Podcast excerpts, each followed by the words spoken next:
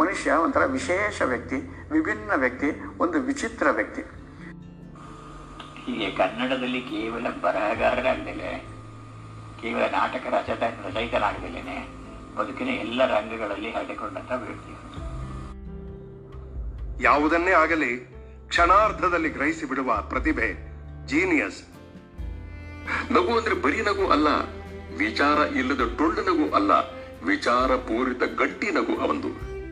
ನಮಸ್ಕಾರ, ಹೇಗಿದ್ದೀರಿ ಎಲ್ಲರೂ? ಶ್ರೀನುಡಿಯ ಶ್ರೋತೃಗಳಿಗೆ ಸುಸ್ವಾಗತ. ಕನ್ನಡದ ಕನ್ನಡಿಗಳು ಸರಣಿಯ ಈ ದಿನದ ಕವಿಯ ಕುರಿತು ಕೆಲವು ಮಾತುಗಳನ್ನು ಕೇಳಿದ್ರಲ್ಲ, ಇವರಿಷ್ಟೆಲ್ಲ ವರ್ಣಿಸಿರೋ ವ್ಯಕ್ತಿ ಯಾರು? ಅವರೇ ಹಲವಾರು ಇಂಗ್ಲಿಷ್ ಗೀತೆಗಳಿಗೆ ಕನ್ನಡದ ರೂಪ ಕೊಟ್ಟು ಕನ್ನಡ ಆಂಗ್ಲೋ ಭಾಷೆಯಲ್ಲಿ ಅನೇಕ ನಾಟಕಗಳನ್ನು ಬರೆದು ಕನ್ನಡ ಪ್ರಹಸನ ಪ್ರಪಿತಾಮಹ ಅನ್ನುವಂಥ ಬಿರುದು ತಗೊಂಡಿರೋ ಟಿ ಪಿ ಕೈಲಾಸಂ ಅವರು. ಕನ್ನಡಕ್ಕೊಬ್ಬರೇ ಕೈಲಾಸಂ.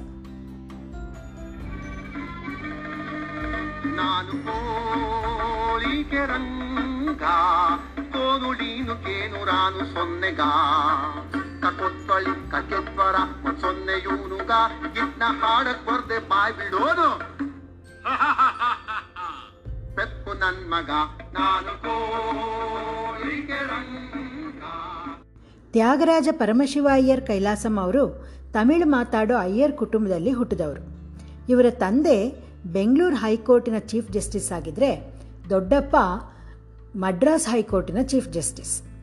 ಇಂಥ ವಿದ್ಯಾವಂತ ಶ್ರೀಮಂತ ಕುಟುಂಬದಿಂದ ಬಂದ ಕೈಲಾಸಂ ಅವ್ರದ್ದು ತುಂಬ ವಿಶಿಷ್ಟವಾದ ವ್ಯಕ್ತಿತ್ವ. ಇವರು ಚಿಕ್ಕ ವಯಸ್ಸಿಂದನೂ ತುಂಬ ಪ್ರತಿಭಾವಂತ ವಿದ್ಯಾರ್ಥಿಯಾಗಿದ್ದರು. ಬಿ ಎನಲ್ಲಿ ಇವರು ಗಳಿಸಿದ್ದು ಫಸ್ಟ್ ರ್ಯಾಂಕ್. ಆಗಿನ ಮೈಸೂರು ಮಹಾರಾಜರಾದ ನಾಲ್ವಡಿ ಕೃಷ್ಣರಾಜ ಒಡೆಯರವರು ಇವರಿಗೆ ಸ್ಕಾಲರ್ಶಿಪ್ ಕೊಟ್ಟು ಲಂಡನ್ನಿನ ರಾಯಲ್ ಕಾಲೇಜ್ ಆಫ್ ಸೈನ್ಸ್ನಲ್ಲಿ ಜಿಯಾಲಜಿ ಓದೋದಕ್ಕೆ ಕಳಿಸಿದ್ರು. ಅಲ್ಲಿ ಜಿಯಾಲಜಿನಲ್ಲಿ ಕೈಲಾಸಂ ಗೋಲ್ಡ್ ಮೆಡಲ್ ತಗೊಂಡ್ರು. ಅಷ್ಟೇ ಅಲ್ಲ, ರಾಯಲ್ ಜಿಯಾಲಜಿಕಲ್ ಸೊಸೈಟಿಯ ಫೆಲೋಶಿಪ್ ಪಡೆದ ಮೊದಲನೇ ಭಾರತೀಯ ಅಂತ ಅನ್ನಿಸ್ಕೊಂಡ್ರು. ಲಂಡನ್ನಲ್ಲಿದ್ದಾಗ ಇವರಿಗೆ ನಾಟಕಗಳನ್ನು ನೋಡೋ ಹುಚ್ಚು ಹಿಡಿತು. ಅದರಲ್ಲೂ ಜಾರ್ಜ್ ಬರ್ನಾರ್ಡ್ ಶಾ ಅವರ ನಾಟಕಗಳಂತೂ ಇವರಿಗೆ ತುಂಬ ಇಷ್ಟ ಆಗ್ತಾಯಿತ್ತು. ಲಂಡನ್ನಿನ ಪ್ರತಿಷ್ಠಿತ ಗ್ಲೋಬಲ್ ಥಿಯೇಟರ್ನಲ್ಲಿ ವರ್ಷಕ್ಕೆ 3 ತಿಂಗಳುಗಳು ಸತತವಾಗಿ ನಾಟಕಗಳು ನಡೀತಾ ಇತ್ತಂತೆ. ಈ 3 ತಿಂಗಳು ನಾಟಕ ನೋಡೋದಕ್ಕೆ ಕೈಲಾಸಂ ಅವರು ಉಳಿದ 9 ತಿಂಗಳೂ ಜಿಪುಣಂತರ ಜೀವನ ನಡೆಸಿ ಪೈಸಕ್ಕೆ ಪೈಸಾ ಸೇರಿಸಿ ಉಳಿಸಿ ಈ ನಾಟಕಗಳನ್ನ ನೋಡ್ತಾಯಿದ್ರು. ಒಂದಿನ ಹೀಗೆ ಶೇಕ್ಸ್ಪಿಯರ್ನ ಒಥೆಲೋ ನಾಟಕ ನಡೀತಾ ಇತ್ತು. ಆವತ್ತು ಬರ್ನಾರ್ಡ್ ಶಾ ಅವರೇ ಮುಖ್ಯ ಅತಿಥಿಗಳಾಗಿ ಬಂದಿದ್ದರು. ನಾಟಕ ಎಲ್ಲ ಮುಗಿದ ಮೇಲೆ ಆ ಒಥೆಲೋ ಪಾತ್ರಧಾರಿ ಸ್ಟೇಜ್ ಮೇಲೆ ಬಂದು, ಈ ಒಥೆಲೋ ಪಾತ್ರನ ನನಗಿಂತ ಚೆನ್ನಾಗಿ ಯಾರೂ ಮಾಡೋಕ್ಕೆ ಸಾಧ್ಯನೇ ಇಲ್ಲ, ಯಾರಾದರೂ ಮಾಡ್ತೀನಿ ಅಂದರೆ ಬಂದು ತೋರಿಸಿ ಸ್ಟೇಜ್ ಮೇಲೆ ಅಂತ ಚಾಲೆಂಜ್ ಮಾಡಿದ್ನಂತೆ. ತಕ್ಷಣವೇ ಕೈಲಾಸಂ ಸ್ಟೇಜ್ ಮೇಲೆ ಹೋಗಿ ಒಥೆಲೋ ನಾಟಕದ ಕೆಲವು ಭಾಗಗಳನ್ನು ಅಭಿನಯಿಸಿ ತೋರಿಸಿ ಪ್ರೇಕ್ಷಕರಿಂದ ಚಪ್ಪಾಳೆ ಸುರಿಮಳೆನೇ ಗಿಟ್ಟಿಸ್ಕೊಂಡ್ರು. ಅಷ್ಟೇ ಅಲ್ಲ, ಬರ್ನಾರ್ಡ್ ಶಾ ಅವರ ಶಭಾಷ್ಗಿರಿ ಕೂಡ ಸಿಕ್ತು ಇವ್ರಿಗೆ. ಲಂಡನ್ನಲ್ಲಿ ಇಂಗ್ಲೀಷ್ ಹಾಡುಗಳನ್ನು ಕೇಳ್ತಾ ಇದ್ದಾಗ ಅದಕ್ಕೆ ಸ್ಪಂದಿಸ್ತಾ ಇದ್ದಿದ್ದು ಕೈಲಾಸಂ ಅವರ ಕನ್ನಡದ ಮನಸ್ಸು. ಇಂಗ್ಲೀಷ್ ಗೀತೆಗಳ ಕಂಬಕ್ಕೆ ಇವ್ರು ಹಾರಿಸಿದ್ದು ಕನ್ನಡದ ಬಾವುಟ. ಇಂಗ್ಲೀಷ್ ಹಾಡುಗಳನ್ನು ಕೇಳ್ತಿದ್ದ ಹಾಗೇ ಅದೇ ಸ್ಥಳದಲ್ಲೇ ಅದಕ್ಕೆ ಕನ್ನಡ ಪದಗಳನ್ನು ಹಾಕಿ ಅದನ್ನು ಕನ್ನಡದ ಗೀತೆಯಾಗಿ ಮಾಡಿಬಿಡ್ತಾಯಿದ್ರು. ಕಾನ್ಸ್ಟಾಂಟಿನೋಪಲ್ ಅನ್ನೋ ಹಾಡು ಕೈಲಾಸಂ ಅವರ ಕಲ್ಪನೆಯಲ್ಲಿ ಕೋಳಿಕೆ ರಂಗ ಆದರೆ it's a long way to Tipperary ಕೇಳಿದಾಗ ಕೈಲಾಸಂ ಅವ್ರಿಗೆ ನೆನಪಾಗಿದ್ದು ಬೋರೆಗೌಡ ಹಾಗೂ ದೂರದ ತಿಪ್ಪರಹಳ್ಳಿಲಿರೋ ಅವನ ಪ್ರೇಯಸಿ ಬಸವಿ.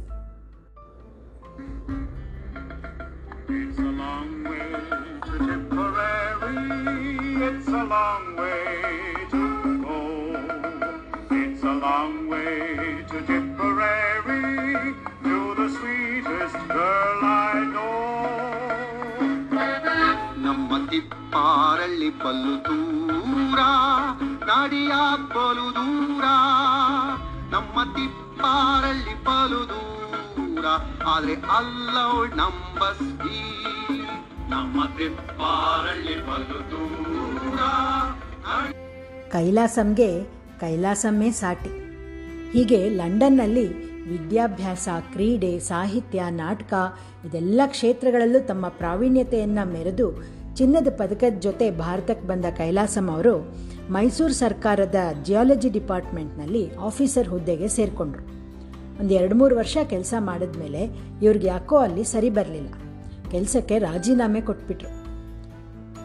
ಯಾಕೆ ಸರ್ ಕೆಲಸ ಬಿಟ್ರಿ ಅಂತ ಕೇಳಿದ್ರೆ, ಅದು ಸರ್ಕಾರದ ಕೆಲಸ, ಆ ಸರ್ ಕಾರು ನನಗೆ ಸರಿ ಬರಲಿಲ್ಲ, ಅದಕ್ಕೆ ಸರ್ ಕಾರ್ ಬೇಡ ಅಂತ ಬಿಟ್ಬಿಟ್ಟೆ ಅಂದ್ರಂತೆ. ಇವ್ರ ತಂದೆಗೆ ಮಗ ವಿದ್ಯಾವಂತ, ಪ್ರತಿಭಾವಂತ ಅಂತ ತುಂಬ ಹೆಮ್ಮೆ ಇತ್ತು. ಮುಂದೆ ಒಂದಿನ ಆ ಜಿಯಾಲಜಿ ಡಿಪಾರ್ಟ್ಮೆಂಟ್ನ ಡೈರೆಕ್ಟರ್ ಜನರಲ್ ಆಗ್ತಾನೆ ಮಗ ಅನ್ನೋ ಕನಸು ಕಾಣ್ತಾ ಇದ್ದ ತಂದೆಗೆ ಇವರು ಆ ಕೆಲಸನೇ ಬಿಟ್ಟು ನಾಟಕಗಳ ಹಿಂದೆ ಬಿದ್ದಿದ್ದು ದೊಡ್ಡ ಆಘಾತ ಆಯಿತು. ಇದೇ ಕಾರಣಕ್ಕೆ ಇವರಿಬ್ಬರ ಮಧ್ಯೆ ಸ್ವಲ್ಪ ವಿರಸ ಉಂಟಾಗಿ ಮಾತುಕತೆ ಕೂಡ ನಿಂತೋಗಿತ್ತಂತೆ. ಬೆಂಗಳೂರಿನ ಚಾಮರಾಜಪೇಟೆನಲ್ಲಿ ಇವರ ತಂದೆದು ಒಂದು ದೊಡ್ಡ ಬಂಗ್ಲೆ, ಅದನ್ನು ವೈಟ್ ಹೌಸ್ ಅಂತ ಕರೀತಾ ಇದ್ರು ಎಲ್ಲರೂ. ಇವರು ತಮ್ಮನ್ನು I am a black spot of that white house ಅಂತ ಹೇಳ್ಕೊಂಡಿದ್ದಾರೆ. ಆ ಮನೇಲಿ ಇದ್ಕೊಂಡು ತಮಗೆ ಬೇಕಾದ ಹಾಗೆ ನಾಟಕಗಳನ್ನ ಬರೆಯೋಕ್ಕಾಗಲ್ಲ ಅನ್ನೋದನ್ನು ಅರ್ಥ ಮಾಡಿಕೊಂಡ ಕೈಲಾಸಂ ಅವರು ಮನೆಯೇ ಬಿಟ್ಟು ಬಂದು ಕಲಾಸಿಪಾಳ್ಯಂನ ಯಾವುದೋ ಒಂದು ಮೂಲೆಯಲ್ಲಿ ಒಂದು ಸಣ್ಣ ಕೋಣೆಯಲ್ಲಿ ವಾಸ ಮಾಡೋಕ್ಕೆ ಶುರು ಮಾಡಿದ್ರು. ಆ ಕೋಣೆಗೆ ಅವರೇ ಕೊಟ್ಟಂಥ ಇಂಗ್ಲೀಷ್ ಹೆಸರು ನೂಕ್. ಅದು ತುಂಬ ಪುಟ್ಟದಾಗಿ ಗಾಳಿ ಬೆಳಕು ಸಾಕಷ್ಟು ಇಲ್ಲದೆ ಕೊಳಕಾಗಿ ಇತ್ತಂತೆ. ಅಂಥ ವಾತಾವರಣದಲ್ಲಿ ವಾಸ ಮಾಡ್ತಾ ಕೈಲಾಸಂ ಅವರು ಅದ್ಭುತವಾದ ನಾಟಕಗಳನ್ನು ಬರೆದರು. ತಾಳಿ 1 ನಿಮಿಷ, ಕೈಲಾಸಂ ನಾಟಕಗಳನ್ನು ಬರೆದ್ರು ಅಂತ ಹೇಳಿದ್ನ? ಇಲ್ಲೊಂದು ಸ್ವಾರಸ್ಯ ಇದೆ. ಎಷ್ಟೋ ನಾಟಕಗಳು ಕೈಲಾಸಂ ಹೆಸರಲ್ಲಿ ಇದ್ರೂ ಅದು ಯಾವುದನ್ನು ಕೈಲಾಸಂ ಅವರು ಬರೀಲಿಲ್ಲ. ಅವ್ರಿಗೆ ಪೆನ್ ಕೈಯಲ್ಲಿ ಹಿಡಿದು ಬರೆಯೋ ಅಭ್ಯಾಸನೇ ಇರಲಿಲ್ವಂತೆ. ಏನಿದ್ರೂ ಇವರು ನಾಟಕಗಳನ್ನ ಹೇಳ್ತಾ ಹೋಗಬೇಕು, ಇವ್ರ ಶಿಷ್ಯರು ಅದನ್ನು ಬರ್ಕೊಳ್ತಾ ಹೋಗಬೇಕು. ಇನ್ನು ಇವ್ರ ಶಿಷ್ಯರುಗಳು ಯಾರು? GP ರಾಜರತ್ನಂ, KV ಅಯ್ಯರ್, ರಾಶಿ, BS ರಾಮರಾವ್ ಇವರೇ ಮೊದಲಾದವರು. ಇವರೆಲ್ಲರೂ ಮುಂದೆ ಸಾಹಿತ್ಯ ಕ್ಷೇತ್ರದಲ್ಲಿ ದೊಡ್ಡ ಹೆಸರು ಮಾಡಿದ್ರು. ಪ್ರತಿದಿನ ರಾತ್ರಿ 10 ಗಂಟೆಗೆ ಆ ನೂಕ್ನಲ್ಲಿ ನಾಟಕ ಬರೆಸೋ ಸಂಭ್ರಮ ಶುರು ಆಗ್ತಾ ಇತ್ತಂತೆ. ಶಿಷ್ಯರೆಲ್ಲರೂ ಪೆನ್ ಪೇಪರ್ ಹಿಡ್ಕೊಂಡು ಸಿದ್ಧವಾಗಿ ಕೂತ್ಕೊಳ್ತಾ ಇದ್ರು. ಕೈಲಾಸಂ ಅವರು ಹಾಸಿಗೆ ಮೇಲೆ ಮಲ್ಕೊಂಡು ಒಂದು ಕಂಬಳಿನ ತಮಗೆ ಪೂರ್ತಿ ಮುಸ್ಕು ಹಾಕ್ಕೊಂಡು ಹೇಳೋದಕ್ಕೆ ಶುರು ಮಾಡ್ತಾಯಿದ್ರು. ಎಲ್ಲ ರೆಡಿಗಿದ್ದೀರಾ? ಸರಿ, ಬರ್ಕೊಳ್ಳಿ. Act 1, Scene 1. ಕೈಲಾಸಂ ಹೇಳ್ತಾ ಹೋಗ್ತಿದ್ರು. ಶಿಷ್ಯರು ಅದಕ್ಕೆ ಅಕ್ಷರದ ರೂಪ ಕೊಡ್ತಾ ಹೋಗ್ತಿದ್ರು. ಬೆಳಕು ಹರಿಯೋವರೆಗೂ ಈ ಕಾರ್ಯಕ್ರಮ ಮುಂದುವರಿತಾ ಇತ್ತು. ಬೆಳಗಾದ ಮೇಲೆ ಕೈಲಾಸಂ ಎದ್ದು ಕೂತ್ಕೊಂಡು, ಓಹೋ, ಸೂರ್ಯ ಬಂದುಬಿಟ್ಟಿದ್ದಾನೆ ಆಗಲೇ, ಸರಿ ಇನ್ನು ನೀವೆಲ್ಲ ಮನೆಗೆ ಹೋಗಿ, ನಾನು ಮಲ್ಕೊಳ್ಳೋ ಸಮಯ ಆಯಿತು ಅಂಥೇಳಿ ಅರ್ಧ ನಿದ್ದೆ ಅರ್ಧ ಎಚ್ಚರದಲ್ಲಿ ತೂಕಡಿಸ್ತಾ ಇದ್ದ ಶಿಷ್ಯರನ್ನ ಮನೆಗೆ ಕಳಿಸಿ ತಾವು ಮಲ್ಕೊಂಡು ಬಿಡ್ತಿದ್ರಂತೆ. ಮತ್ತೆ ರಾತ್ರಿ 10 ಗಂಟೆಗೆ ಯಥಾ ಪ್ರಕಾರ ಅದೇ ಕಾರ್ಯಕ್ರಮ ಶುರು. ಒಂದ್ಸಲ ಅಂತೂ ರಾಶಿ ಅವರು ನಾಟಕ ಬರ್ಕೊಳ್ತಾ ಇದ್ದಾಗ ಕೈಲಾಸಂ ಅವರು 8 ಗಂಟೆಗಳ ಕಾಲದಲ್ಲಿ ಬರೀ 5 ವಾಕ್ಯಗಳನ್ನ ಬರೆಸಿದಾರಂತೆ. ಈ ಮಹಾಮೇಧಾವಿಗಳ ಕಾರ್ಯವೈಖರಿ ನಮ್ಮಂಥ ಸಾಮಾನ್ಯರ ತಿಳುವಳಿಕೆಗೆ ನಿಲ್ಕೋ ಅಂಥದ್ದಲ್ಲ, ಅದು ಅವ್ರಿಗೆ ಅರ್ಥ ಆಗಬೇಕು. ಇವ್ರ ನಾಟಕಗಳು ಮಾತ್ರ ನಾಟಕ ರಂಗದಲ್ಲಿ ಒಂದು ಬೃಹತ್ ಬದಲಾವಣೆಯ ಬಿರುಗಾಳಿನೇ ತಗೊಂಡು ಬಂತು. ಅಲ್ಲಿವರೆಗೂ ನಾಟಕಗಳು ಅಂದರೆ ಬರೀ ಪೌರಾಣಿಕ ಅಥವಾ ಚಾರಿತ್ರಿಕ ಕಥೆಗಳೇ ನಾಟಕದ ಕಥಾವಸ್ತುಗಳಾಗಿರಬೇಕು ಅನ್ನೋ ಒಂದು ಅಭಿಪ್ರಾಯ ಇತ್ತು. ಆದರೆ ಇವರು ಸಾಮಾಜಿಕ ವಿಷಯಗಳನ್ನು, ಅದರಲ್ಲೂ ಅಂದಿನ ಸಮಾಜದಲ್ಲಿ ಇದ್ದ ಸಮಸ್ಯೆಗಳನ್ನ ನಾಟಕಕ್ಕೆ ತಗೊಂಡು ಬಂದು ಅದಕ್ಕೆ ಹಾಸ್ಯ ಬೆರೆಸಿ ಜನಸಾಮಾನ್ಯರ ಮನಸ್ಸು ಮುಟ್ಟೋ ಹಾಗೆ ತೋರಿಸಿದ್ರು. ಅಮ್ಮ ಅವ್ರ ಗಂಡ, ಪೋಲಿ ಕಿಟ್ಟಿ, ತಾಳಿ ಕಟ್ಟೋ ಕೂಲಿನೆ, ಹೋಮ್ ರೂಲು ಇದೇ ಮೊದಲಾದ ನಾಟಕಗಳೆಲ್ಲ ಸುಮಾರು 100 ವರ್ಷಗಳ ಹಿಂದೆ ಬರೆದಿದ್ರೂ ಇವತ್ತಿಗೂ ರಿಲೆವೆಂಟ್ ಆಗಿದೆ. ಇನ್ನು ಇವರ ನಾಟಕಗಳಲ್ಲಿ ಅರ್ಧ ಕನ್ನಡ ಅರ್ಧ ಇಂಗ್ಲೀಷ್. ಇವರೇ ಹೇಳ್ಕೊಳ್ಳೋ ಹಾಗೆ ಇವ್ರದ್ದು ಕನ್ನಡ ಆಂಗ್ಲೋ ಭಾಷೆ. ಇದ್ರ ಬಗ್ಗೆ ಆವಾಗ ಸಾಕಷ್ಟು ಟೀಕೆಗಳು ಬಂದ್ವಂತೆ. ಇವಾಗಂತೂ ಬಿಡಿ, ನಾವು ಇಂಗ್ಲೀಷ್ ಬೆರೆಸದೆ ಅಚ್ಚ ಕನ್ನಡದಲ್ಲಿ ಮಾತಾಡ್ತೀವಿ ಅಂತ ಹೊರಟ್ರೆ ಅದು ಕೃತಕವಾಗಿ ಹಾಸ್ಯಾಸ್ಪದವಾಗಿ ಕೇಳಿಸುತ್ತೆ. ಆದರೆ ಆಗಿನ ಕಾಲದಲ್ಲಿ, ಅದರಲ್ಲೂ ನಾಟಕಗಳಲ್ಲಿ ಶುದ್ಧ ಕನ್ನಡನ ಬಳಸ್ತಾ ಇದ್ರು. ಇವರು ಬರೆಯೋ ಭಾಷೆ ಸರಿ ಇಲ್ಲ, ಶುದ್ಧವಾಗಿಲ್ಲ ಅಂತ ಎಷ್ಟೋ ಜನ ಆಕ್ಷೇಪಣೆ ಮಾಡಿದ್ರಂತೆ. ಆದರೆ ಇವ್ರ ನಾಟಕಗಳ ಜನಪ್ರಿಯತೆ ಹೆಚ್ಚುತ್ತಾ ಹೋದ ಹಾಗೆ ಟೀಕೆ ಮಾಡಿದವ್ರ ಬಾಯಿ ಮುಚ್ಚುತ್ತಾ ಬಂತು. ಕೈಲಾಸಂ ಅವರ ಹಾಸ್ಯ ಪ್ರಜ್ಞೆ, ಚುರುಕು ಮಾತುಗಳನ್ನು ಯಾರೂ ಮೀರ್ಸೋಕ್ಕಾಗ್ತಾ ಇರಲಿಲ್ಲ. ಯಾರೋ ಒಂದು ಸಲ ಇವ್ರನ್ನ ಕೇಳಿದ್ರಂತೆ, ನಿಮಗೂ ಬರ್ನಾರ್ಡ್ ಶಾಗೂ ಏನು ವ್ಯತ್ಯಾಸ ಅಂತ. ತಕ್ಷಣವೇ ಇವ್ರು ಹೇಳಿದ್ರಂತೆ, Bernard Shaw is an Irish ನಾನು ಅಯ್ಯರೇಶ್ ಅಂತ. ಇವರು ಅಯ್ಯರ್ ಮನೆತನದವ್ರಲ್ಲಿ ಹುಟ್ಟಿದವರಲ್ವಾ, ಅದಕ್ಕೆ ಅವರು ಐರಿಷ್, ನಾನು ಅಯ್ಯರಿಷ್ ಅಂದ್ರಂತೆ. ಅವರು ಸಿಕ್ಕಾಬಟ್ಟೆ ಸಿಗರೇಟ್ ಸೇರ್ತಾಯಿದ್ರು. ಯಾರೋ ಕೇಳಿದ್ರಂತೆ, ನೀವಿಷ್ಟು ಸ್ಮೋಕ್ ಮಾಡ್ತೀರಲ್ಲ ಯಾಕೆ ಅಂತ. ನಾನು ಮುಂದೆ ಒಂದಿನ ಇದೇ ಥರ ಸ್ಮೋಕ್ ಆಗೋಗ್ತೀನಿ ಅಂತ ಇದು ನನಗೆ ಯಾವಾಗಲೂ ನೆನಪಿಸ್ತಿರತ್ತೆ ಅಂದ್ರಂತೆ. ಸರಿ, ಆದರೆ ಆಲ್ಕೋಹಾಲ್ ಯಾಕೆ ಇಷ್ಟೊಂದು ಒಳ್ಳೆಯದಲ್ಲ ಅಂತಂದರೆ, alcohol may upset others but it sets me up ಅಂತಿದ್ರಂತೆ. ಇವರು ಕವಿ, ನಾಟಕಕಾರ, ನಿರ್ದೇಶಕ ಮಾತ್ರ ಅಲ್ಲ, ನಟ ಕೂಡ ಆಗಿದ್ದರು. ಮೊದಲನೇ ಮೂಕಿಚಿತ್ರ ಮೃಚ್ಛಕಟಿಕದಲ್ಲಿ ಇವರು ಶಕಾರನ್ ಪಾತ್ರ ಮಾಡಿದರು. ಹಾಗೆ ಕೆಲವು ತಮಿಳು ಮೂಕಿಚಿತ್ರಗಳಲ್ಲೂ ಅಭಿನಯಿಸಿದ್ದಾರೆ. ಇವರಿಗೆ ಕರ್ನಾಟಕ ಸಂಗೀತ, ಹಿಂದೂಸ್ತಾನಿ ಸಂಗೀತ, ಪಾಶ್ಚಾತ್ಯ ಸಂಗೀತ ಇದು ಮೂರು ಪ್ರಕಾರಗಳಲ್ಲೂ ಸಮನಾದ ಅಭಿರುಚಿ, ಪ್ರಾವೀಣ್ಯತೆ ಇತ್ತಂತೆ. ಕೈಲಾಸಂ ಅವರು ಗಾಂಧೀಜಿಯ ಕಟ್ಟ ಅಭಿಮಾನಿ. ಒಂದು ಸಲ ಗಾಂಧೀಜಿ ಬೆಂಗಳೂರಿಗೆ ಬಂದಿದ್ದಾಗ ಇವರು ಮೊದಲನೇ ಸಲ ಅವರನ್ನು ನೋಡೋಕ್ಕೆ ಅಂತ ಹೋದರು. ಆದರೆ ಅವರಿದ್ದ ರೂಮ್ ಒಳಗೆ ಹೋಗಲಿಲ್ವಂತೆ. ಇವರು ಬಾಗಿಲಲ್ಲೇ ನಿಂತ್ಕೊಂಡು ಅಲ್ಲಿಂದನೇ ಗಾಂಧೀಜಿಯವ್ರನ್ನ ನೋಡ್ತಾ ಇದ್ರಂತೆ. ಇವರ ಸ್ನೇಹಿತರೊಬ್ಬರು ಕೇಳಿದರು, ಯಾಕೆ ಇಲ್ಲೇ ನಿಂತ್ಕೊಂಡ್ರಿ, ಬನ್ನಿ ನನ್ನ ಜೊತೆ, ನಾನು ಪರಿಚಯ ಮಾಡಿಸ್ತೀನಿ ಅಂತ. ಇವರು ತಕ್ಷಣ, ಬೇಡ ಬೇಡ, ನಾನು ಬಂದರೆ ನೀವು ನನ್ನನ್ನು ಪರಿಚಯ ಮಾಡಿಸ್ತೀರಾ, ನಾನು ನಮಸ್ಕಾರ ಮಾಡ್ತೀನಿ ಅವ್ರಿಗೆ, ಅವರು ನನಗೆ ಪ್ರತಿ ನಮಸ್ಕಾರ ಮಾಡ್ತಾರೆ, ಅಂಥ ಮಹಾತ್ಮ ದೊಡ್ಡ ವ್ಯಕ್ತಿ ನನಗೆ ನಮಸ್ಕಾರ ಮಾಡೋ ಕಷ್ಟ ತಗೊಳ್ಳೋದು ಬೇಡ, ಅದಕ್ಕೆ ನಾನು ಇಲ್ಲಿಂದನೇ ಅವರನ್ನು ನೋಡ್ಕೊಂಡು ಹೋಗ್ತೀನಿ ಅಂದ್ರಂತೆ. ಆದರೆ ಆ ಸ್ನೇಹಿತರು ಬಿಡಲಿಲ್ಲ, ಕರ್ಕೊಂಡು ಹೋಗಿ ಪರಿಚಯ ಮಾಡಿಸಿದ್ರು. ಮುಂದೆ ಇನ್ನೊಂದು ಸಲ ಗಾಂಧೀಜಿಯವರು ಬೆಂಗಳೂರಿಗೆ ಬಂದು ನಂದಿ ಬೆಟ್ಟದಲ್ಲಿ ಉಳ್ಕೊಂಡಿದ್ದಾಗ ಕೈಲಾಸಂ ಅವರು ಪಿಟೀಲ್ ಚೌಡಯ್ಯ ಅವ್ರನ್ನ ಕರ್ಕೊಂಡು ಹೋದರು ಅವ್ರ ಹತ್ರ. ಪಿಟೀಲ್ ಚೌಡಯ್ಯ ಅವ್ರ ಹೆಸರನ್ನ ನೀವೆಲ್ಲರೂ ಕೇಳೇ ಇರ್ತೀರ, ಪ್ರಸಿದ್ಧ ವಯಲಿನ್ ವಾದಕರು. ಅವರನ್ನು ಕರ್ಕೊಂಡು ಕೈಲಾಸಂ ಅವರು ಹೋದರು. ಗಾಂಧೀಜಿ ಅವ್ರಿಗೆ ಇವರು ಚೌಡಯ್ಯನವ್ರನ್ನ ಪರಿಚಯ ಮಾಡಿಸಿದ್ದು ಹೀಗೆ, Bapu, you are a great non violentist, meet our great violinist. Bapu ತಮ್ಮ ಬೊಚ್ಚು ಬಾಯನ್ನು ಅಗಲಿಸಿ ದೊಡ್ಡದಾಗಿ ನಕ್ರಂತೆ. ಒಂದಿನ ಮಧ್ಯಾಹ್ನ ಕೈಲಾಸಂ ಅವರು ಇದ್ದಕ್ಕಿದ್ದ ಹಾಗೆ ತಮ್ಮ ಶಿಷ್ಯ ರಾಶಿಯವ್ರ ಮನೆಗೆ ಬಂದರು. ರಾಶಿಯವ್ರಿಗೆ ಆಶ್ಚರ್ಯ, ಇದೇನು ಇಷ್ಟು ಸಡನ್ನಾಗಿ ಅಂತ ಕೇಳಿದ್ರೆ, ನನಗೆ ಹಸುವಾಗ್ತಾ ಇತ್ತು ರಾಜ, ನಿನ್ನ ನೆನಪಾಯಿತು ಬಂದ್ಬಿಟ್ಟೆ ಅಂದ್ರಂತೆ. ಓ ಸಂತೋಷ, ಬನ್ನಿ ಒಳಗೆ ಅಂದ್ಬಿಟ್ಟು ಕರ್ಕೊಂಡು ಹೋದರು. ರಾಶಿಯವ್ರ ಪತ್ನಿ ಇವರಿಬ್ಬರಿಗೂ ಎಲೆ ಹಾಕಿ ಊಟಕ್ಕೆ ಸಿದ್ಧ ಮಾಡಿದರು. ಆದರೆ ಕೈಲಾಸಂ ಅವರು, ನೋಡಿ, ನನ್ನ ಕೂರಿಸಿ ನೀವೆಷ್ಟೋ ದಿನ ಊಟ ಬಡಿಸಿದ್ದೀರ, ಇವತ್ತು ನಾನು ನಿಮ್ಮಿಬ್ಬರನ್ನ ಕೂರಿಸಿ ಬಡಿಸ್ತೀನಿ, ನೀವಿಬ್ಬರು ಕೂತ್ಕೊಳ್ಳಿ, ನಾನು ಊಟಕ್ಕೆ ಬಡಿಸ್ತೀನಿ ಅಂದ್ರಂತೆ. ಅಯ್ಯೋ, ಹಾಗೆಲ್ಲಾದರೂ ಉಂಟೆ, ನೀವು ಅತಿಥಿಗಳು, ಅದರಲ್ಲೂ ಹಸುವು ಅಂತ ಬೇರೆ ಹೇಳ್ತಾ ಇದ್ದೀರಾ, ನೀವು ಮೊದಲು ಕೂತ್ಕೊಂಡು ಊಟ ಮಾಡಬೇಕು ಅಂತಂದರೆ ಏನಾದರೂ ಕೈಲಾಸಂ ಅವರು ಒಪ್ಕೊಳ್ಳಿಲ್ಲ. ಬಲವಂತ ಮಾಡಿ ಅವರಿಬ್ಬರನ್ನು ಕೂರಿಸಿ ತಾವು ಉಪಚಾರ ಮಾಡಿ ಊಟಕ್ಕೆ ಬಡಿಸಿದ್ರಂತೆ. ಗಂಡ ಹೆಂಡತಿ ಇಬ್ಬರಿಗೂ ತಬ್ಬಿಬ್ಬು, ಏನಾಗ್ತಿದೆ ಇದು, ಯಾಕೆ ಏನು ಅಂತ.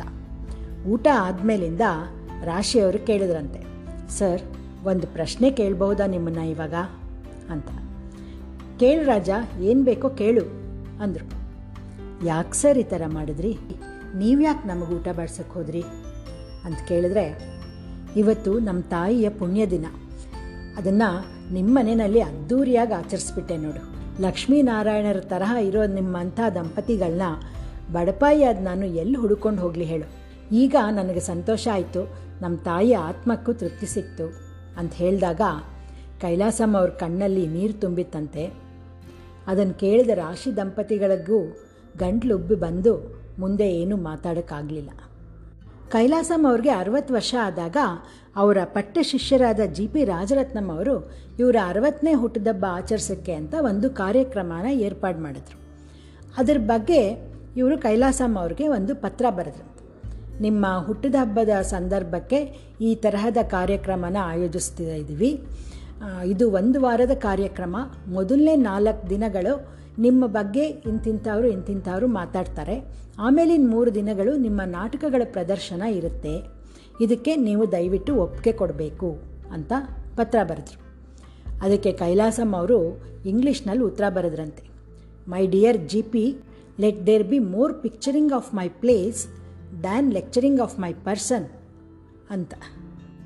ನನ್ನ ಬಗ್ಗೆ ಬೇರೆಯವ್ರು ಮಾತಾಡೋದಕ್ಕಿಂತ ನನ್ನ ನಾಟಕಗಳೇ ನನ್ನ ಬಗ್ಗೆ ಮಾತಾಡಿದ್ರೆ ಚೆನ್ನಾಗಿರುತ್ತೆ ಅಂತ ಅವ್ರು ಹೇಳ್ತಿದ್ರಂತೆ. ಡಿ ವಿ ಜಿ ಅವರು ಒಂದು ಕಡೆ ಬರೀತಾರೆ, ನಮ್ಮ ಜನ ಇನ್ನೂ ಕೈಲಾಸಂ ನಾಟಕಗಳ ಸಂಪರ್ಕ ಇಟ್ಕೊಂಡಿದ್ದಾರೆ ಅಂದರೆ ಅವರ ಮಾನಸಿಕ ಆರೋಗ್ಯ ತುಂಬ ಉತ್ತಮವಾಗಿದೆ ಅಂತ ಅರ್ಥ ಅಂತ. ಇನ್ನು ನಮ್ಮ ಅಣ್ಣವರು ಡಾಕ್ಟರ್ ರಾಜ್ಕುಮಾರ್ ಅವರು ಕೈಲಾಸಂ ಕಂಡ ನಮಗೆ ಕೈಲಾಸ ಯಾಕೆ ಬೇಕು ಅಂತ ಕೇಳಿದ್ದಾರೆ. ಇಷ್ಟಕ್ಕೂ ಕೈಲಾಸಂ ಕೇಳಿದ್ದೇನು? ಹೊನ್ನೆ ಬಲ್ ಬಿರುದುಗಳೇ, ಹಾಲುಗಲ್ ವಿಗ್ರಹವೇ, ಕವಿ ಬಯಸನ್ ಇಂಥದೇ ಪ್ರತಿಫಲವೇ ಬೇಕು. ಹಿರಿಯರು ಕಿರಿಯರು ಕಿಲಕಿಲನೆ ನಕ್ಕೆರಡು, ಕಣ್ಣ ಹನಿ ಇತ್ತರೆ ನಗದು ಅನಿತೆ ಸಾಕು. ಇಂಥ ಅಮೋಘ ವ್ಯಕ್ತಿಗೆ ಅನಂತಾನಂತ ನಮನಗಳು. ಈ ವಿಷಯಗಳನ್ನೆಲ್ಲ ನನಗೆ ತಿಳಿಸ್ಕೊಟ್ಟಂಥ ಟೋಟಲ್ ಕನ್ನಡ ಹಾಗೂ ಭಾರತೀಯ ಭಾಷಾ ಸಂಸ್ಥಾನದ ವಿಡಿಯೋಗಳು, ಪ್ರೊಫೆಸರ್ ಆರಾಮಿತ್ರ ಅವರ ಭಾಷಣ ಹಾಗೂ ಬೇರೆ ಎಲ್ಲ ಮೂಲಗಳಿಗೂ ಕೃತಜ್ಞತೆಗಳು. ಹಾಗೆ ನಿಮ್ಮ ಪ್ರತಿಕ್ರಿಯೆಗಳಿಗೆ ಧನ್ಯವಾದಗಳು. ನಿಮ್ಮ ಪ್ರೀತಿ ಅಭಿಮಾನ ಹೀಗೆ ಮುಂದುವರಿತಾ ಇರಲಿ ಅಂತ ಆಶಿಸ್ತೀನಿ. ಈಗ ಕನ್ನಡದ ಕನ್ನಡಿಗಳು ಸರಣಿಯ ಮುಂದಿನ ಸಂಚಿಕೆಯಲ್ಲಿ ಯಾವ ಕವಿನ ಕರ್ಕೊಂಡು ಬರೋಣ?